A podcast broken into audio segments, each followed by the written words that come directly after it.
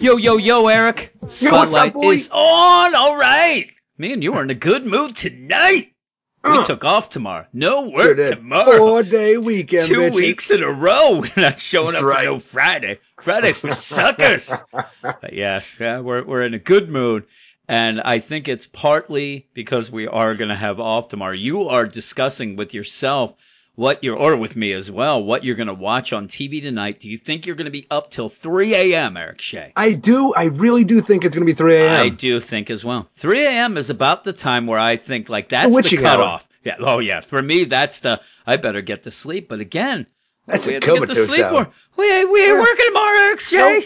Suckers. You're the one who said you went to the boss and said, you're not working tomorrow. And I said, screw this. No Eric Shea. No way. No way. That's what I say. No way for me. There you go. But hello and welcome one and all to the official and unofficial spotlight of the Weird Science DC Comics podcast for August 30th, 2017. Eric, I just want to warn people, if you think that we are, like, the first time you listen, because this is a dip the toe in type of podcast where you can say, boy, they have a really long podcast, but I think I want to check them out before I want to give a commitment of 9 hours. So you dip your toe into this one. You may be, we may be selling a bill of goods. Maybe. Seriously, because, man, boy, it's fucked up.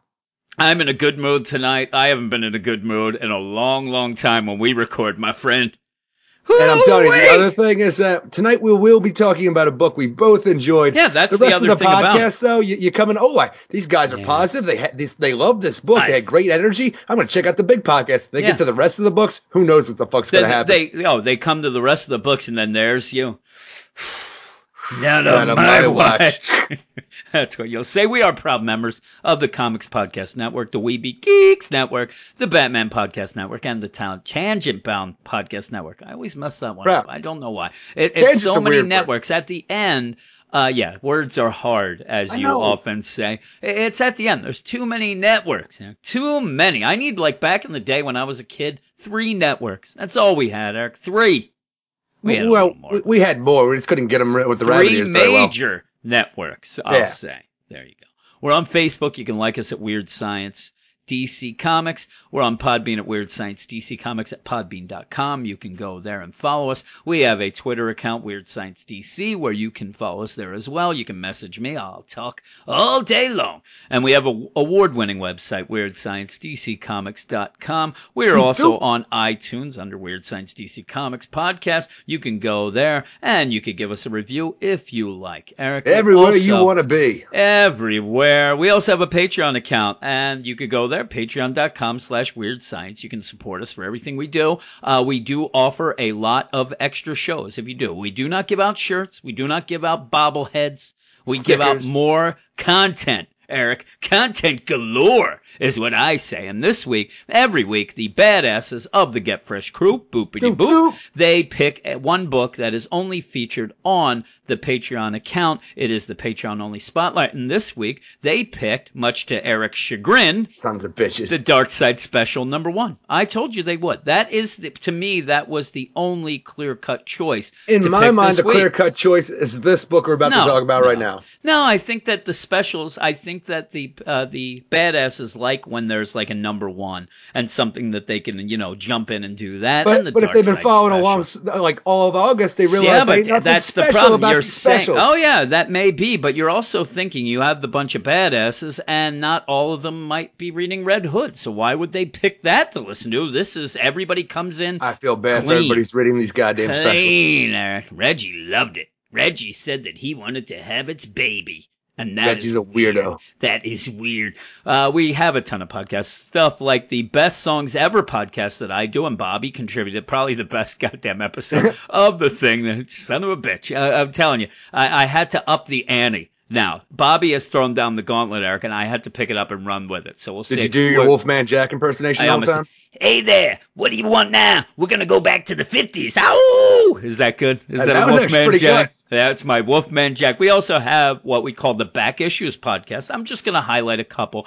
Back Issues podcast, once a month we have a podcast where me and Eric talk about a older issue or trade. We like doing that. I think the one for August was the Stan Lee Just Imagine Batman, which sure was. You know, I would hope that we did a good podcast. The issue wasn't so great. And also, if you listen to our New 52 review podcast, we actually have advanced access to that. You get it 2 weeks early for that.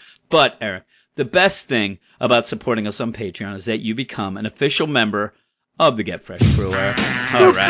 Nope. See, everything's coming up roses tonight, Eric. I am in such a good mood. Woo-wee! And that means if you are a member of the Get Fresh Crew, you get to talk to the Get Fresh Crew in the Slack chat. Yes, you get to talk to such weird science celebrities as Dancing Mike and Jolly Drew.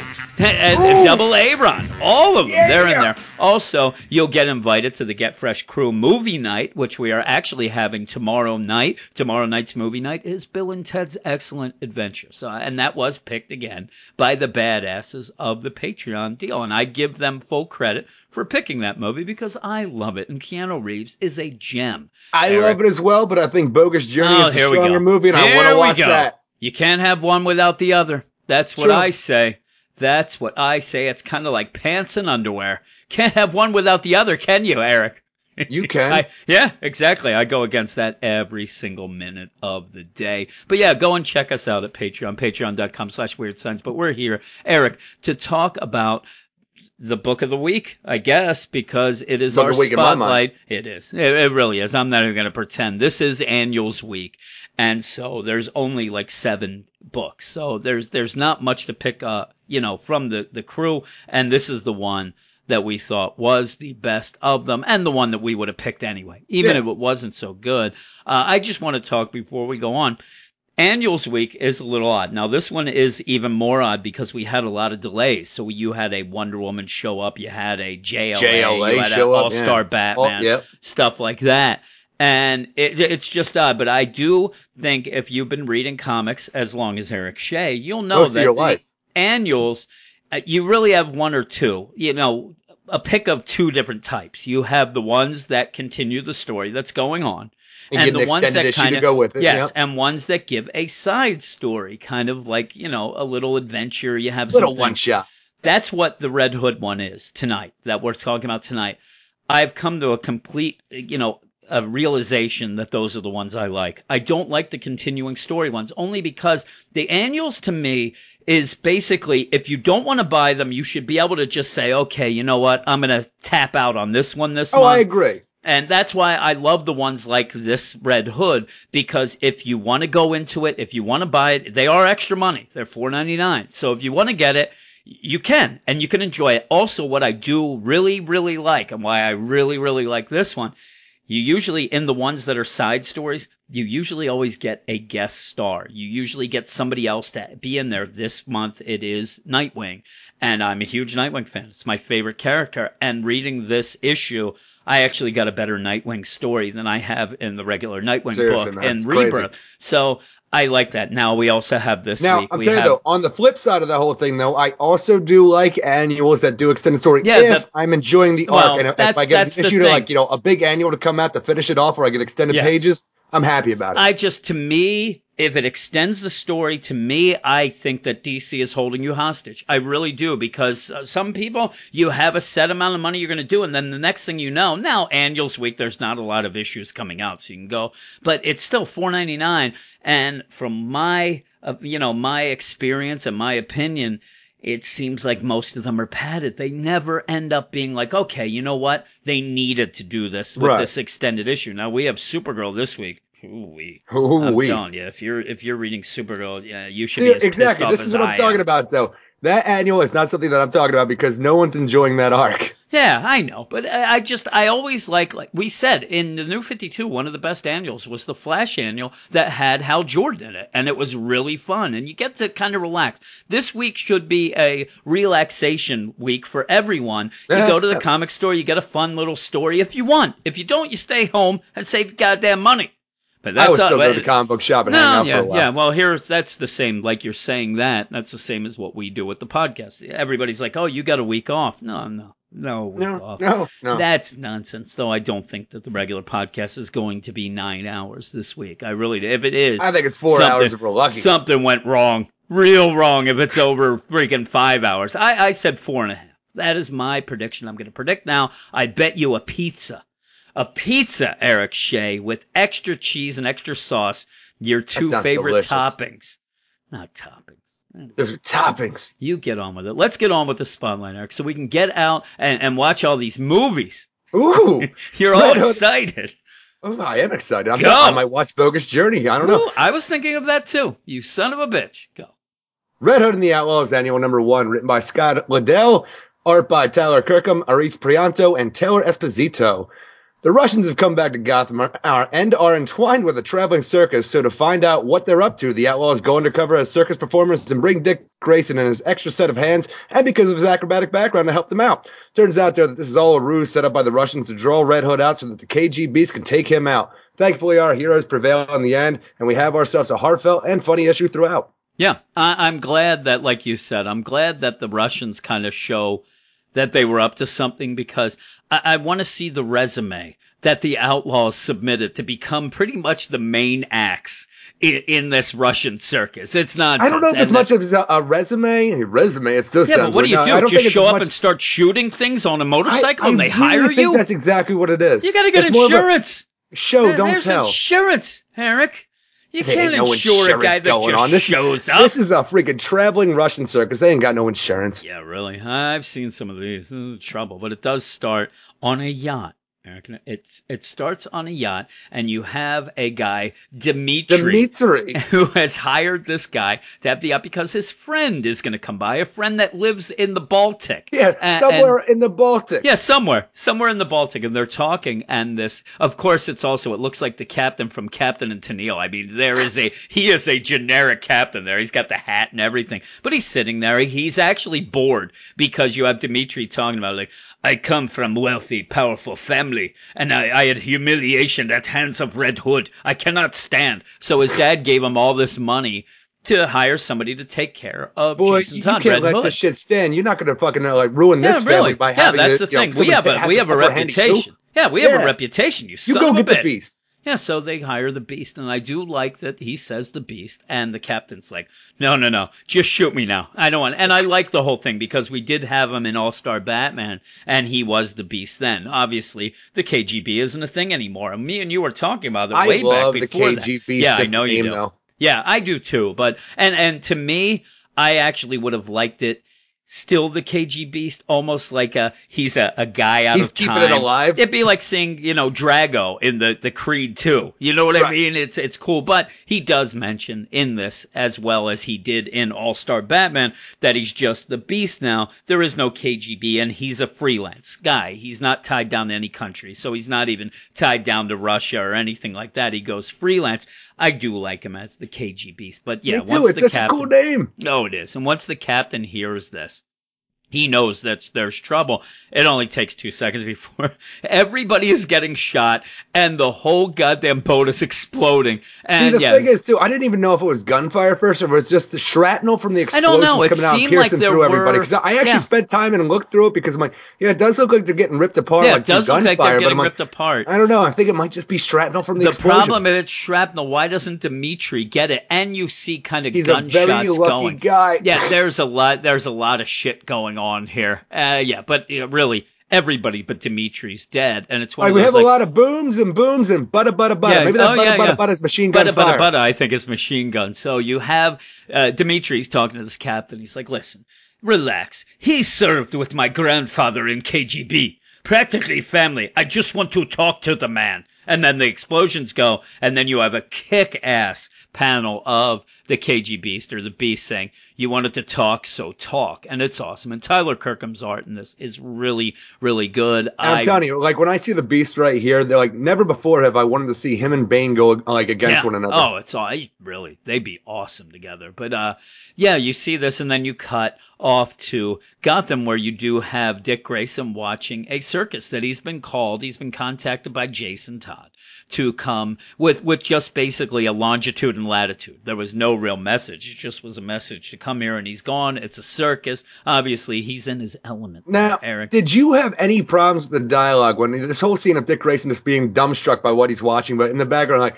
I love it because like, it's the ladies. It's the Russian guy yelling. It's the Russian broken English. That's the whole thing. I sat here before we got on, and I'm like, is that what it's supposed to be? Because like when I first see it, I just think of I love Ringmaster, freaking Carnival Bark, and shit like that. So it's like, ladies and gentlemen, children of all ages. I love all of that, but for some reason, reading it, I'm like, the ladies and the gentlemen, the boys and the girls, because it is. Ages. It's the Russian guy. You can just imagine him. The best of it all, the one that actually tied it around and made me really love it, was Artemis, the arching Amazon. Look out, you!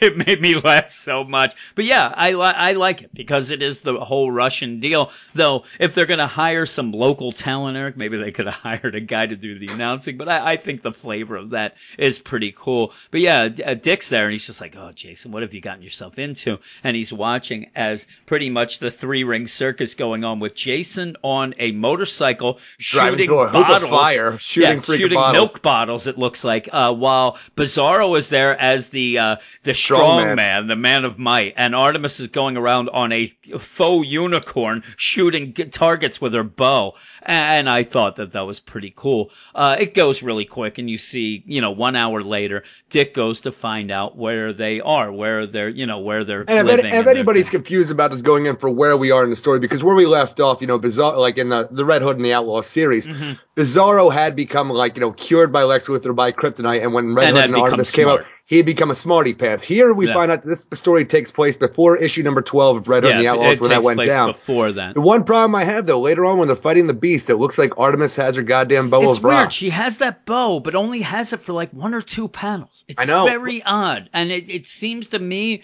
that it was a little misstep on the art because she has her axe. Obviously, she uses that. But then out of nowhere, the bow shows up, and then it's gone again. So I don't know what's going on. We dealt with that Bow of Ra story. So when I was reading this book to review it, I'm like, I'm looking at that goddamn bow. I'm like, is that the Bow of Ra? And then I had to go back and look up the other freaking issues. I'm like, yep. It looks like it. That's the problem. It looks exactly like it. She really doesn't address it as such, but it does look like it, which throws you off. So that was the only little bit of continuity problems I had because I'm saying it takes place before issue number 12, which doesn't make sense. Now, the other thing that kind of threw us off, and as I read it again, I kind of got the idea that, we both thought, is it possible that a lot of these people might be from Haley Circus? And the thing is that's Dick Grayson's circus. Back in the New 52, it was a big thing at the beginning of Kyle Higgins' run. And it lasted a while where he was bringing back Haley Circus, the circus that he grew up in. And when he goes in, he goes, and it seems like at one point I could say, oh, these guys recognize him. Now I don't think it is. And well, the thing is, like, that one fat lady there, she seemed very familiar to me. Like, we've seen her before in the Nightwing series, something like that. And just the idea where some dude walks into the tent where there are a bunch of circus performers are just, like, cooking out and, like, hanging their lunch. Like, hey, Rubes, think you can help me find someone? Unless you know them, that is a fucked up thing to say. The weird thing is that I think that it's a little bit of a misstep by Scott Liddell because what I think he's doing is to make you realize that Dick Grayson is at home with any circus folk. So he goes in there and says, hey, Rubes, because at the end or at the middle, that's what the owner of the circus calls everyone at one point in the book as well. So I think that's supposed to be like, oh man, Dick, he can walk the walk and talk the talk. This guy, that line, it just really weirded me out. Not weirded me out, just confused me for a little bit. It just seemed weird. At this point, I'm like, okay, he knows these people. This is probably Haley Circus or something along those lines. Because still at this point, I don't know that this is a Russian circus. Well, yeah, and they say a little later as well. But also when he says, oh, it's smart. They hire, the local talent, get the local flavor. And then I'm like, okay, maybe some of those people. But the people, when he goes in and goes, backstage looking into the deal, they look like they're, they're circus folk. They're traveling with the place. But yeah, the thing that got me was I was reading it on my phone at first when we got the review copy, and I'm reading it, and I thought he said, hey, Ruby, and I assumed it was that lady because you have that big lady there, and like you said, for some reason, she seemed very familiar to me. And I was like, huh, there you go. But it doesn't seem like I really think that's just to go, hey, look, Dick Grayson knows his way around this, which we know. He's got the lingo down. Yeah, and we know this. A lot of people who know Dick Grayson was of the Flying Graysons, I don't think that they connect the dots fully down the line of thinking, yeah, he did grow up in a circus, which he did. So he knows what's going on. He goes in and asks, and it's weird, though, that's the one panel that threw me off, because when he goes, hey, Rose, think you could help me find someone? He has black eyes, and we're not talking like somebody punched him. We're talking like he's a demon spawn from hell right there. He has no pupils. No, he has nothing. So that did throw me off. But he goes, they tell him where to go. He goes there, and the outlaws are in a trailer. And it's so funny. Yeah, single trailer. So good. I just love the way this looks for freaking Jason. Looks like he's doing his laundry in the sink. Bizarro's cooking up, and Artemis is just hanging out looking at her phone in the freaking bunk bed. I'm like, this is a great scene. He'd be doing that in the shower if they had showers. He'd be doing a la Jim Werner, doing his shorts in the shower, though. Yes. What I like about it the most is as he opens the door, they all seem like they're so happy. I mean, you see this, and there's Bizarro cooking beans. He's going to have the worst gas. There's no way. I thought of that the entire time. Oh, my God. He's just going to stink up so bad. He's going to shit his pants is what he's going to do. Me, him, shit my pants. And again, if you had read Trinity last week, you'll realize this is the Bizarro that we're getting in this series. It's not the backward-talking Bizarro. It's not Bizarro talk. So when he's like, beans am good, beans are good. Yeah, I'm sure there's some people like, ooh, he's right. I don't like no beans. No, he's saying they're good, and I love this Bizarro. You know me. I actually like the backwards-talking Bizarro, the Bizarro-talk Bizarro, just as much as I like Etrigan. I think I've come around. I think I've come around to this. I hate that shit so much. The wrong clone Bizarro is the way to go all the way in my mind. I think so, too. It's almost like I love Zatanna, and I love the backwards magic, the backward word magic, but it slows down the pace of the book so much. And the problem with the Bizarro talk Bizarro is it's very hard, almost like you're trying to keep in character. It's very hard to get through a whole issue where you're trying to portray with the opposite. And it does go back and forth, even in books that does the Bizarro talk. So I appreciate this, and I think beans are good as well. Me as well. They get me a little gassy myself, and then I am cleaning my shorts in the shower again. Stop shitting your pants. I can't help it. I'm an adult. I don't shit my pants, but, sometimes it's a tight squeeze. Sometimes you gotta squirt 'em. I'm telling you, sometimes I get to the finish line, and, sometimes I'm halfway up the stairs. The pants are off, Eric, so there I go. I may shit the stairs. I will never shit my pants. The pants are off. I'm telling you, it's all semantics, but I'll go with it. But yeah, Dick shows up. He's like, hey, I got your message and stuff like that. And then you have this whole thing where Jason does want Dick's help, but he doesn't really want to ask for it. And you get this whole thing where in the New 52, which is this continuity, and you go, not a lot of Dick Grayson, Jason Todd interaction by themselves. You'll have the family. But really, I hate to say it, and some people would be like, this is why they hate him. Damian will dominate any time that they get together as a family. When they get together as a family, it's Damian yelling.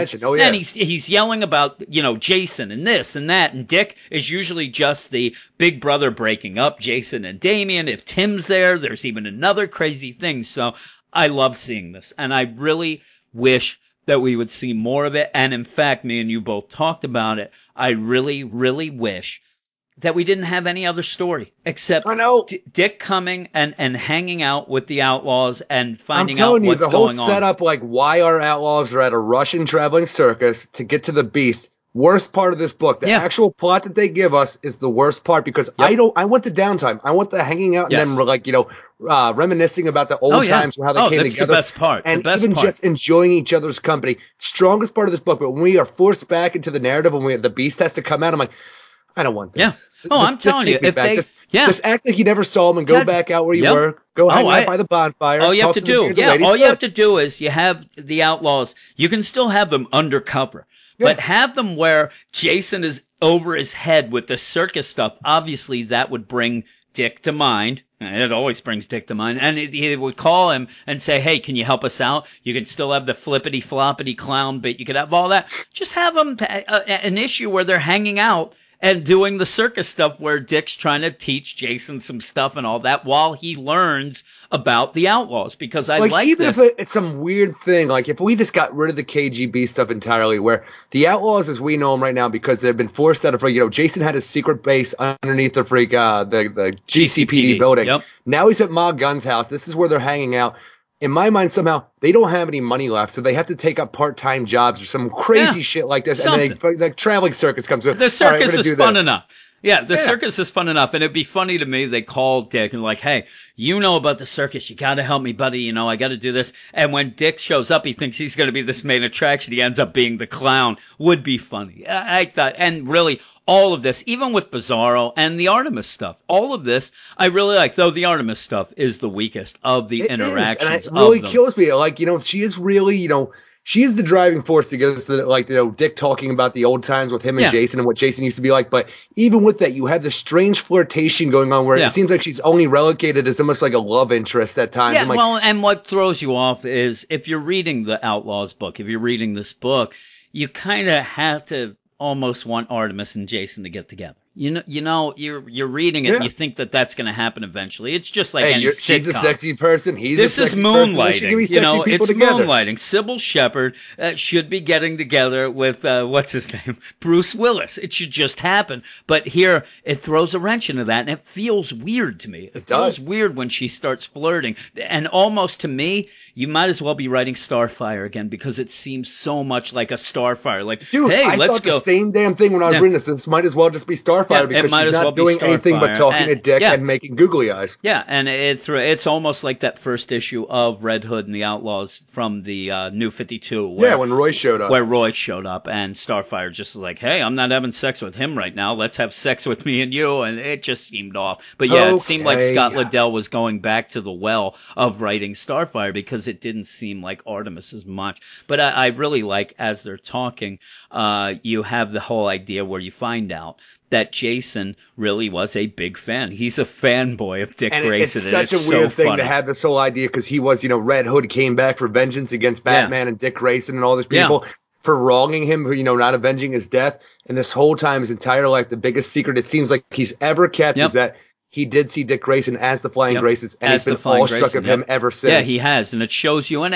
it's a little good touch that Scott Liddell throws in here, where you do get reminded that Jason's dad was a piece of shit. He stole from an elderly couple, I believe it said. Yeah, but he showed his boy a good time, and I'm sure he showed up on time to pick him up. He's not sitting on the curb.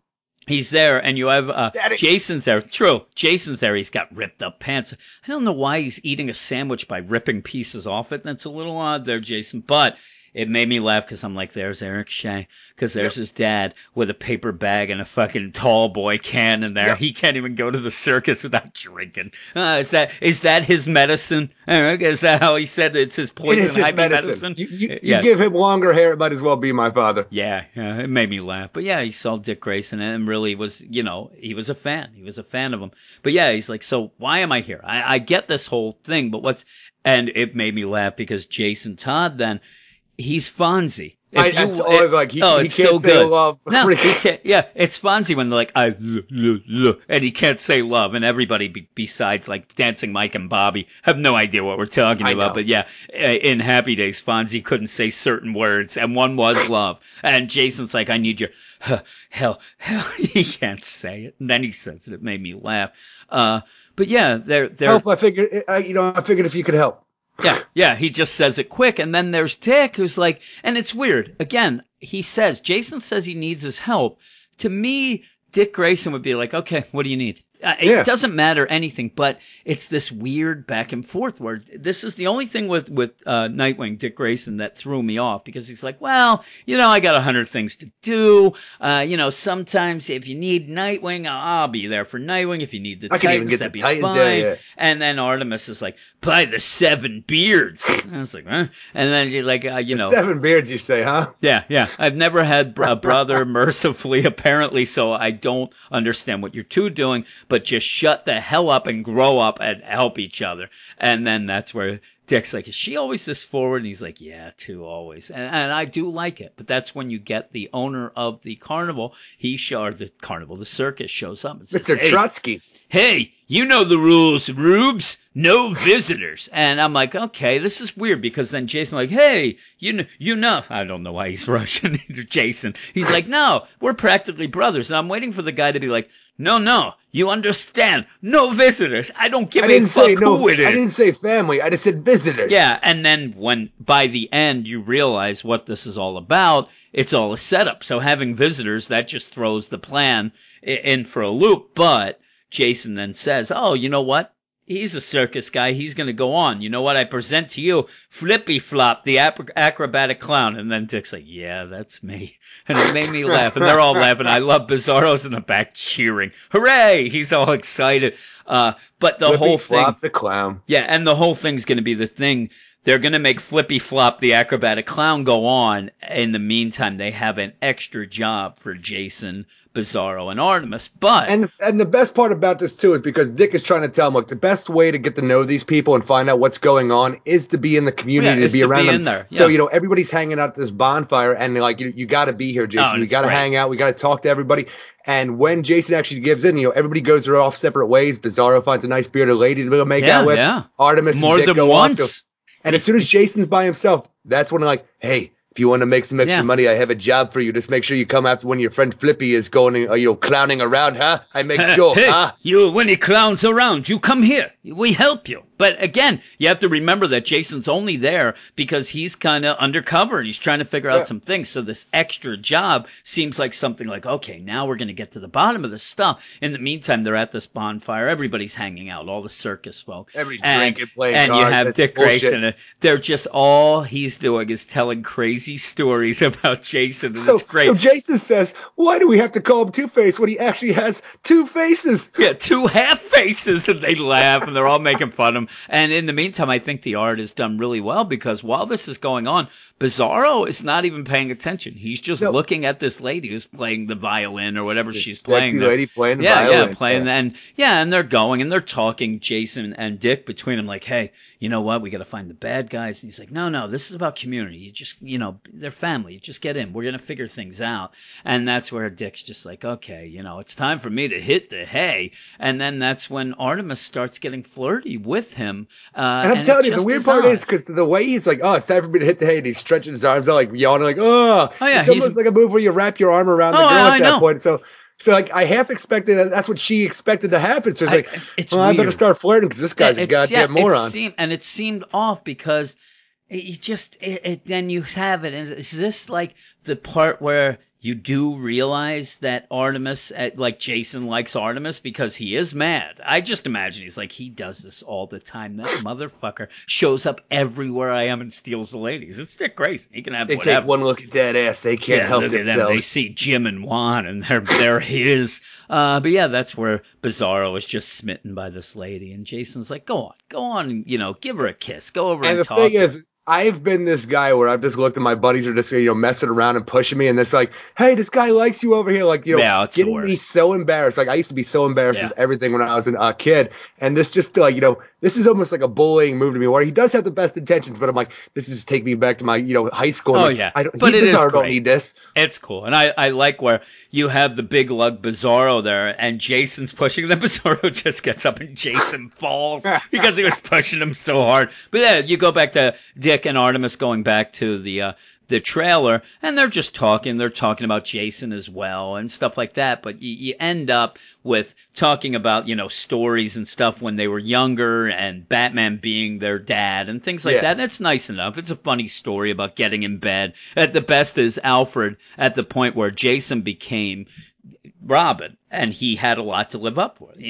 Dick Grayson to me is still the best Robin. So you have that. You even have Damian still trying to catch up and trying to prove himself against Dick Grayson. So you had Jason Todd, who already he's just a street rat. Like yeah, kid, you know the Jason Todd story. If people don't know, I mean, he was a street rat who, you know, he got taken in. His family are pieces of shit. So it's not like he thinks that he's worth it. And that was the whole thing at the beginning when he became Robin. It was more of a fight for him to try to prove to Batman that he was worthy, even though Batman thought he was. And yeah. I love this whole story that Dick is presenting here, because it's the whole thing is he's trying to paint the picture to artists about how he did have all this to, like, he's trying to make up for. Yeah. He's trying to live up to the freaking Robin name and stuff. So during the day, he is studying as hard as he can. Yep. During night, he's going out against Batman's, like, wishes, just being Robin and like trying to stop people. So he's like, I can understand he was exhausted because he comes home one night and then crawls into bed still in his Robin costume and doesn't realize that Dick is back home, who had left earlier because him and Bruce had a falling out a bit. So it's when he stopped being Robin. So he comes back into bed and Dick's in there and they freaking just flip the hell out. Yeah, they're laying in bed together and then realize they start fighting each other. And the best is Alfred shows up and then basically like, yeah, I was kind of lazy. I gave Jason your room, Dick, because I didn't feel like cleaning up another one. I didn't want to open up another one. It was so funny. Yeah, it was funny. In the meantime, while that's going on, he's telling Artemis. I just have to mention, it is a classic deal, which we've seen before in other books as well. It's when Jason's just sitting there looking at, the Dick Grayson Robin costume and just saying, what are you looking at? We've had that before, and I love it every time. It's so good that he's just pissed at the uniform and upset. He has to live up to Dick Grayson. He doesn't think he can. So I really like that. It really shows you why Jason has always had a problem and continues to, even though you can tell he doesn't want to. I love the redesigns of the Robin costumes from the New 52 on. Everyone has its own little personal flair. Yep. Yeah, you don't have just the same old costume. I don't know who I like better, Jason or Dick's original Robin costume. Years ago, it was Dick's costume. I did a top 5 list, and Dick's costume made number 1. I like Jason. I think it's Jason is freaking winning me over. Jason's. I just love that bright yellow cape. Yeah, I love it. I think it's so cool. But yeah, while this is going on, that's when Bizarro goes over to this girl playing the violin and starts talking to her, and she has a scarf over her face, over the bottom half of her face, and he's like, you see, Bizarro, you beautiful. I don't know why I keep going Russian, but he's like, hello. And then she's like, hey, I'm different, promise not to laugh at me. Everybody, avoids me. And you're like, what's going on? This chick's hot. And then she takes off the scarf, and she's a bearded lady. Bizarro doesn't care. Bizarro's a good guy. So is that a deal breaker in your mind? You want to make me look like a piece of shit, don't you? What? I just wouldn't know if it's a deal breaker. You got a smoking hot girl. She can play an instrument. She just happens to have a bit of facial hair. Can she shave? Or is she just, can't shave? You're telling her to quit her job is what you're doing. That's what I don't understand. To me, she's the bearded lady. But yet, she doesn't have enough of a beard to be the quote-unquote bearded lady. A bearded lady has to have a ZZ Top beard, in my opinion. And the thing is, why would she be she has her face covered. This should not be a thing that the circus would have the face covered. I just think she's the one guy's daughter, and she hasn't yet become the bearded lady, but she has a beard. I don't know. It's just on. Just waiting for it to grow in so she can take center stage. Basically, what I'm doing is stalling because I don't want to tell you that it's a deal breaker. She's got more facial hair than me. I know. I'm not ashamed to say it's a deal breaker. And the thing is, before the big beard movement happened over the past 10 years, I knew girls who wouldn't date guys with beards. Yeah. Well, so it's okay. I'm telling you, about she's not quite. If she goes ZZ Top, I'll ask around. Just go full out, full beard, and then we're in. But yeah, she's got like put on the sunglasses, baby. That's point a at Skeet Ulrich beard there, Eric. I don't like that dirty looking beard. Who needs that? I want ZZ Top. You are Johnny Depp. Grow that bitch out. Really, that's what it looks like. But yeah, in the meantime, you did say that Jason was approached by the owner and saying, "Hey, I got some extra work for you. When your flippity floppity clown friend there is performing, come to me." And that should have been one of the the light bulb should have went off, but he's going to go with it. And it was really weird because at that point, I did not realize that there was something going on. I was like, "This is the weirdest, thing that the circus guy wants him to do." There's a hole in the goddamn fucking, I don't even know what it is there, like the pavement. and they have to swim down and go to the left or whatever. It's so weird. You know what I imagine? It's that hole that was out of nowhere. Like, what book was it? A Suicide Squad that Batman just fell in it. You know what I'm telling you? Oh, so, like, everything was frozen over. Maybe there was just a hole there in the road. Who knows? I hope that that's not dead water in there, Erica. There's going to be some trouble. The one thing is funny where Dick Grayson is flippity-flop. And it seems as if it seems like the crowd is yelling, even though you have the one guy at the mic yelling. But why would the guy at the mic yell, "I love you, Flippy Flop"? It seems like the crowd's into this. How would they love Flippy Flop already? It doesn't seem like... Because he's amazing. He's freaking bouncing himself with one hand on a bowling pin while he has a tray on his feet pouring a glass of wine. He thinks that Jason Todd's dad's still there. He's pouring drinks. I'm actually just a little disappointed that he's not wearing face paint. Yeah, I know. That is a little off. But while this is going on, you do have the Outlaws. They dive in. Sight unseen, just dive into this crazy fucking hole of water. See, you three, I need you dive into mysterious water here in ground. And when you go a certain distance, take a left. Yeah, go down there. What's going on here? What's going? But they go down, and it ends up being KGBeast. It's a setup. KGBeast is waiting for them in the middle of an arsenal of weapons and bombs that was left there by Colony. If you are reading Detective Comics, I really enjoy the continuity that is set up throughout this entire thing. Yeah, it is pretty good because he says about Colony. Now the rest of this then is pretty much a fight. It's just going to go back and forth. A fight going back with the Outlaws fighting KGB. If you look right there where they're all fighting KGBs in that one big page, Artemis has her freaking bow of Ra right there. Yeah, she does. Now the other thing that's odd is Jason suddenly has his mask on, but that's fine. I guess he put it on because he saw KGBs. But he goes down, no mask, and then all of a sudden, masks and guns going in. Yeah, Bizarro gets hit, and KGBeast has just got these weapons going. Now, the thing that Andrew said on the site is that it is odd where you have Jason Todd who continuously fires these guns but never hits anybody. It is kind of annoying. Now, what is annoying in this, though, is that at the very beginning, Jason Todd is riding a motorcycle and shooting milk bottles out of nowhere. He cannot miss. Here, it seems like he's always just if he's not going to use them, because he says, he's not allowed to kill anybody. He made a promise to Batman, Why not get rid of those guns? It kind of is silly. If you're not going to use the guns, cool. Well, they are cool, but start hitting chandeliers or shit like that that's going to fall on people. You always have to have a prop because he just shoots for no reason. And this is all it is a back and forth battle. KGBeast has a detachable arm that comes off his hand. As soon as all this is going on, I'm completely thrown out of the story because I'm having such a great time up to this point. We get KGBeast and the fight ensues. I'm like...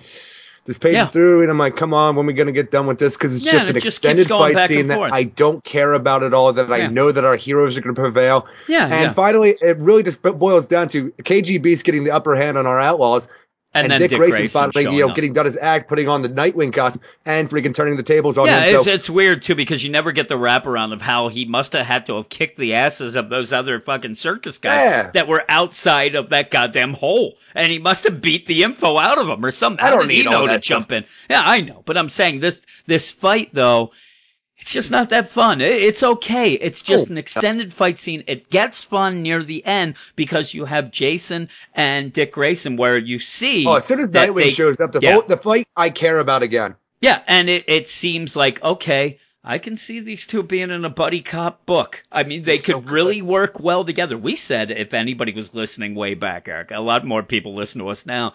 But for the first half, maybe first 50 episodes of our podcast, we may have mentioned it 7,000 times that we wanted a Robin's book. We wanted just a book with just the Robins. And this brings it back full circle for me that I want it again. I want these guys. Now, we were saying that we wanted, Tim and Damian and all that, which I still would. But just Jason and Dick here, so good. I really like it. And they really could play off each other almost like a Lethal Weapon type deal. And they're both trained by the same person, so they both know each other's moves. So, like, when they both go in for the freaking, final shot against the KGBs, they both, go on either side of him and hit him at the same time. And I love it because cool. At this point, Jason... He's exhausted. He's gotten his ass kicked all over the fucking place. So he's like, oh, God, he's still up. I really hope you have something else going on. And it's the best. It's like one of those where if you watch Jackie Chan movies, Jackie Chan, the best thing about Jackie Chan isn't that he kicks ass, is that he continuously gets his ass kicked before he wins the day. This, to me, like any other person could have, any other writer could have made it that they punch him out. They punch KGBeast out. They don't. And they hit him like, whew, you know, I was kind of hoping that took him out. You got anything left? And then Dick's like, I guess we're going to have to. And that's when Artemis and Bizarro come in. And yeah, they make him into a crater. They hit him on either side as well. Yeah, they do the same thing and just destroy him. And he's there. And I like it too. Like, hey, we wore him out, right? Yeah, we solved it up for you. Yeah, that's what Dick and Jason think. And it's funny. But yeah, and then at the end you see everybody getting taken away, the circus or whatever. There's no circus tomorrow, Eric. All those kids who had circus tickets, they're going to be very upset. No, I don't think they were, because I don't think kids care about circus anymore. I don't think so either. I used to go. I went to I imagine their parents, like the dad comes home, the mom comes home, they both buy them together. Oh, look, Sonny Jim, we got your circus tickets for tomorrow. No. Oh, fuck. And then oh no, the circus was arrested. Yay! 3 separate school trips when I was growing up were to the circus. And each one was more of a horror show than the last. The last one we went to was a Shriners circus. So, you know, it was probably very similar to kind of like this. So like old men just driving around little cars? Yeah, there was that, but there was elephants and stuff. It was really like the animals out. I also kind of walked by one at our flea market, and that was even more sad. The one at the Shriner one. The giraffe died that weekend. Yeah, really, it did. That was a tall tale. Eric, the thing when we were at that Shriner circus, though, it's like I love elephants. Elephants are one of my favorite animals, and in fact, I even told you this week, my family and me used to have a pass to the Philadelphia Zoo. Yeah. And they got rid of the elephants at one point. I ended up like, I don't really like it because they're my favorite. And exactly. What are you going there to see now? You went there for the elephants. Yeah. This elephant was so just mangy and looked like it was starving. And then it he was dying, Jim. And then it took a shit, Eric. And you know what upset me? It wasn't a big elephant shit. It was like a people shit. And I'm like, they're not feeding him. Look at that shit. I'm like, I took a dump. What a pathetic fucking elephant. Look at you, fucking peanut. You can't even shit like me. But no, it made me so sad. Plus, there was a lot of craziness going on as well with the kids and stuff. And it just stunk bad. Oh, I hated it. But that's what I remember the most is the freaking smell. My aunt took me when I was a kid. I went once and I did not enjoy it. The Ringling Brothers, they're done because nobody goes. You're right. Nobody goes to see them. I'm surprised the Harlem Globetrotters still like that sort of spectacle. Well, everybody's still waiting for the Generals to finally win. They're gonna win one of these days, Eric. They're going to. But yeah, like spectacles like that. Unfortunately, a part of me wants the nostalgia of that stuff happening. But yeah, it's those days have come and gone. Now kids watch YouTube, Eric. But yeah, it's like drive-in theaters too. If they got the pass, Jimmy, I gotta get them much anymore. It's true. It's true. Like escort services, Eric. Who needs classy? Who needs gigolos? They don't give you herpes and they keep their goddamn mouth shut. Yeah, really. You just go online. And look at these cam girls. That's all you ever do. You can't get you out of it. Pick up whatever. That's right. You don't get no herpes. You get freaking, I don't know what you get. Clickies? I don't know. But you have them there, and they're watching everybody get arrested. And it's one of those, like, you know, Dick Grayson's like, hey, I see what you're doing here. You know, this whole thing, you're working well with Bizarro. And one of the best lines is when Dick says, you're more of a bigger brother to Bizarro than I ever was to you. And Jason says, no, you're selling yourself short. You were really good. You know, I was pretty hard on you. I never gave you enough credit. And I like that, and I wish and hope that this will continue on for them kind of teaming up now and again. Unfortunately, I want it more in a book, not just an annual. Though I love them together in this annual, it does kind of make it less. You know, it makes it with less stakes in an annual than a regular series. But yeah, I would love to see that happening. But man, Bizarro is the greatest. And again, though, at the end, then Jason has no eyes. It's something that Tyler Kirkham, it must be a style thing. Tyler Kirkham does this every now and again. But the thing is, I'm telling you, I am a Dexter Soy fanatic when it comes to this series. Like, every issue he has killed it every time. It's amazing. Yeah. And when I initially found, like, you know, I opened this book and I'm like, oh, Dexter's not on his shit. But Tyler Kirkham, I love Tyler Kirkham. He goes beyond, like, well beyond anybody else at freaking DC. Yeah, and like this issue is just as amazing. Yeah. Yeah. Here's the thing: you have Tyler Kirkham as a fill-in artist, this guy should be a regular artist on a regular book. So having him as just a fill-in artist, it's fine with me. It's awesome. And yeah, he ends up coming up. He is going to be on Superman for 2 issues when James Bonney does a fill-in story that involves Deathstroke issue 31 and Superman. And 32. Yeah, and you're going to get Tyler Kirkham there. I saw some people asking, like, man, when is this guy going to get some more work? And he will. And hopefully he's just in the wings already working on the book. Yeah, yeah. I hope that both of them have something more coming after that even. But yeah, I laughed at Bizarro because they're like, you know, hey, because that's where Jason, there goes your boyfriend. And she's like, me and Nightwing? Goddess, you are a scream. And then there's Bizarro. Bizarro kissed bearded lady more than once. It made me laugh. It's such like a little kid to say more than. I thought he was going to say on the lips. Yeah. But yeah, right there, he reminds me of a very good Wrong Turn. That's Wrong Turn. You, that's the thing. Is if Wrong Turn was actually a decent person and kind of sweet, well, he would be here's the thing. Bizarro. Am I wrong in saying that if we could be the Outlaws to a Wrong Turn, we might be able to swing him? The problem is he goes home to his house. Well, he goes home to his house, though. Well, you don't have the patience. That's true. But he goes home to his house, which is a house of hate. Yeah. The things that we get and gather that they tell him at his house, it's mind-blowing, and just it's just hate speech at that house every fucking 2 seconds. Hate speech and any way to manipulate money out of the retard. Yeah, and use them, so it's sad. But yeah, there's the Outlaws, and they're like, hey, Bizarro, did you get that girl's number? And then he's like, yes, 8. Oh, we're going to have to talk about that. You, I sat there at this last page, I'm like, am I just not getting the joke? Is there some reference somewhere that any slang about really a woman's to look 8 it up. That I am not trying? Yeah. I'm not getting here. I'm like, is she an 8? Is that what you're telling me, Bizarro? Did you give her a fucking 8 inches? Yeah. What'd you do? All I can think of is that she said the number and like a Wrong Turn. That was the last number. Yep. Yeah, that was the last number. So that's all that he remembered. Oh, we'll have to talk about this when we get home. It's just a response of, oof. We're going to have to talk about this when we go. Yeah, some reason, that response made me think, there's a deeper joke here that I'm not getting. I actually thought, like, he's like, it's okay, Bizarro. I saw her getting arrested down there anyway. She's in the clink. But is she going to go to man's prison or women's prison, Bizarro? You tell me. But yeah, I really like this issue. I really did. I had a lot of fun with it. This is what I like out of it. She really was a hot lady with a beard. Yes, she was. Boy, when she I'm trying to think if it's a deal breaker now. Yeah. Holy moly. I don't know. Here's the thing. When I was a younger fella, deal breaker, because I was an asshole and only cared what other people thought. So I'm not going to be seen with the bearded lady, just like she's not going to be seen with the ugly man. So there'd be problems both ways. But now I'm an older man. I'm older and wiser. And now my options have fucking dwindled. So who am I to say that the bearded lady isn't worth it? Dwindled? You mean you're married? Yeah, that's what I'm saying. But yeah, Tanya catches me with the bearded lady. I don't know that I'm in trouble. I don't know. I'd say, look at her. It's a bearded lady. I felt bad for her. And then Tanya would think I'm a good guy. Aww. Win-win. There you go. It's like when we have the F Mary kills. I always pick the one that's going to make me look good as the Mary. And then I go around looking at the fucking, I'm smelling like roses all over the place. It'd be funny. It's like I go into the fucking bar with the bearded lady and like, oh, my God, where'd you get that? I'm like, what? The bearded? No. I was talking to her. Where'd she pick up you fucking homeless motherfucker? I'm like, Jesus Christ. I'm like, now my feelings. Now I feel bad. Yes. Keep making a double. Oh, yeah, please. Oh, yes. But what did you give it? I gave this book an 8.5 out of 10. I just had so much fun with the Dick Grayson and the Outlaws, just interactions in general.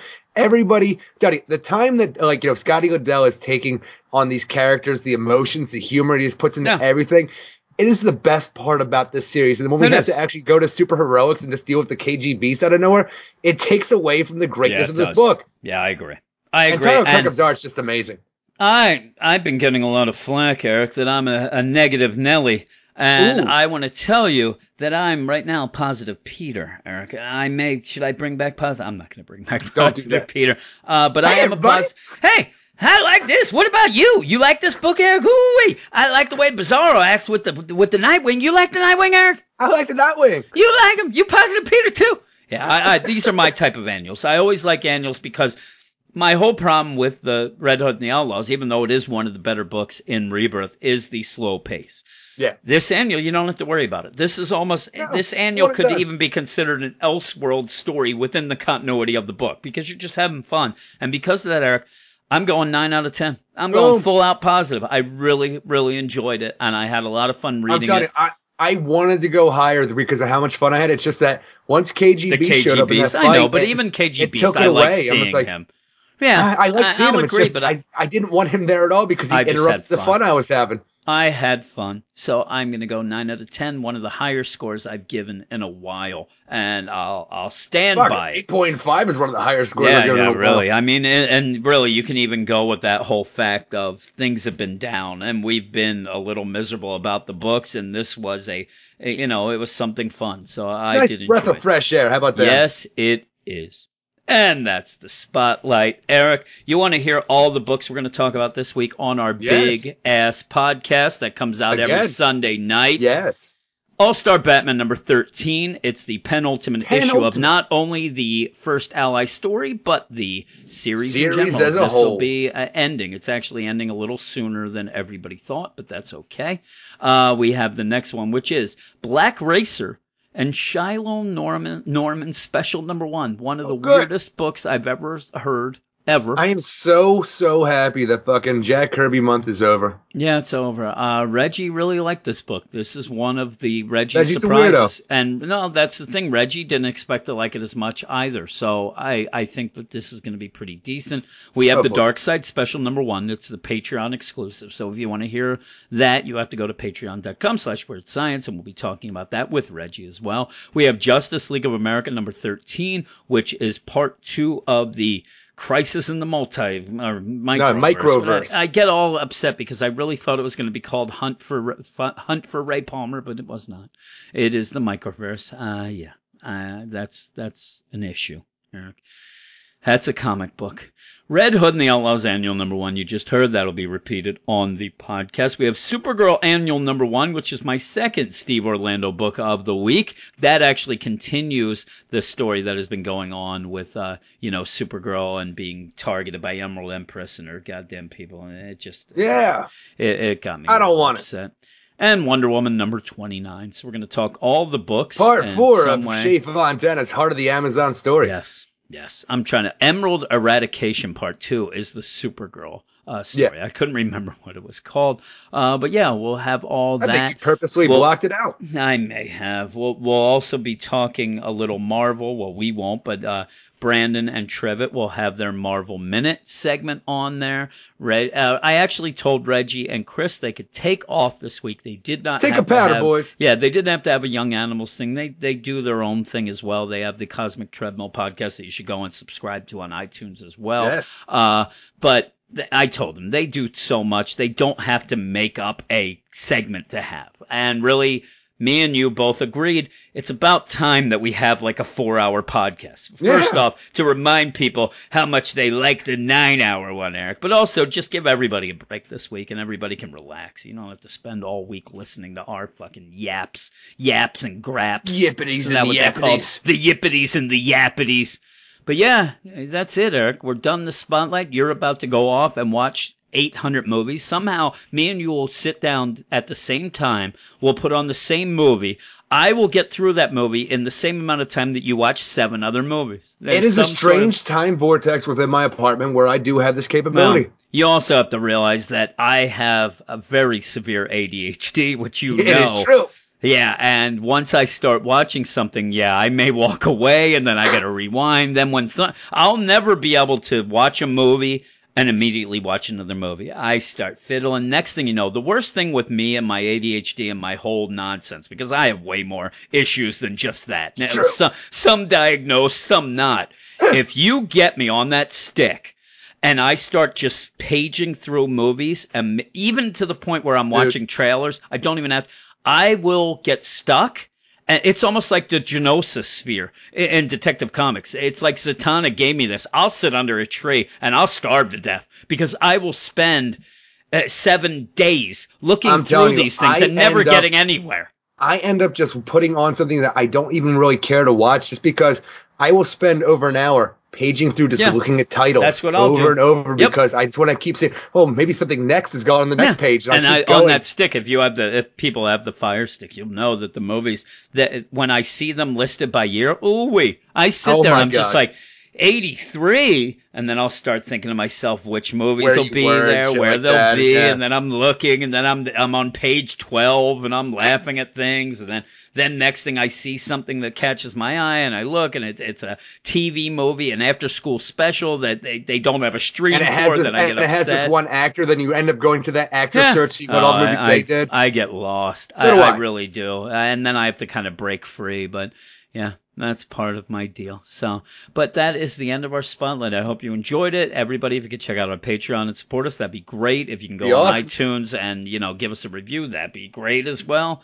We're not going to force anybody into anything, but yeah. I don't even know how we would force anybody into anything. A gun, maybe. Oh. A gun. I say. You want to go pull the whole National Lampoon thing? I was just going to, but it's with you. If you don't subscribe to Patreon, I'm going to kill this puppy. I'm going to kill Eric. That's what I'm going to do. I'm going to say, listen. Yeah, I'll say, listen, support us on Patreon or I'll kill Eric. But maybe if you support us on Patreon, I'll kill Eric. See, it works both ways. Eric. I was thinking today while I was working, and I forget, it was a part where I wasn't around you. And I'm thinking to myself again, like we said, that we'd have the Patreon level. It's like $50,000, and that's just for DC. And if they give us that money, we quit forever. Yeah. We never bother them again with any of these books. I was like, maybe that'd be a thing. Maybe they would be like, you know what? I'm sick of hearing these guys fucking badmouth everyone. So I need maybe some petty cash. Do that. Yeah, be good. Give me a petty cash. That'd be good stuff. But Eric, that is it. What do we say at the end of the spotlight? Turn that spotlight off. Oh, there you go.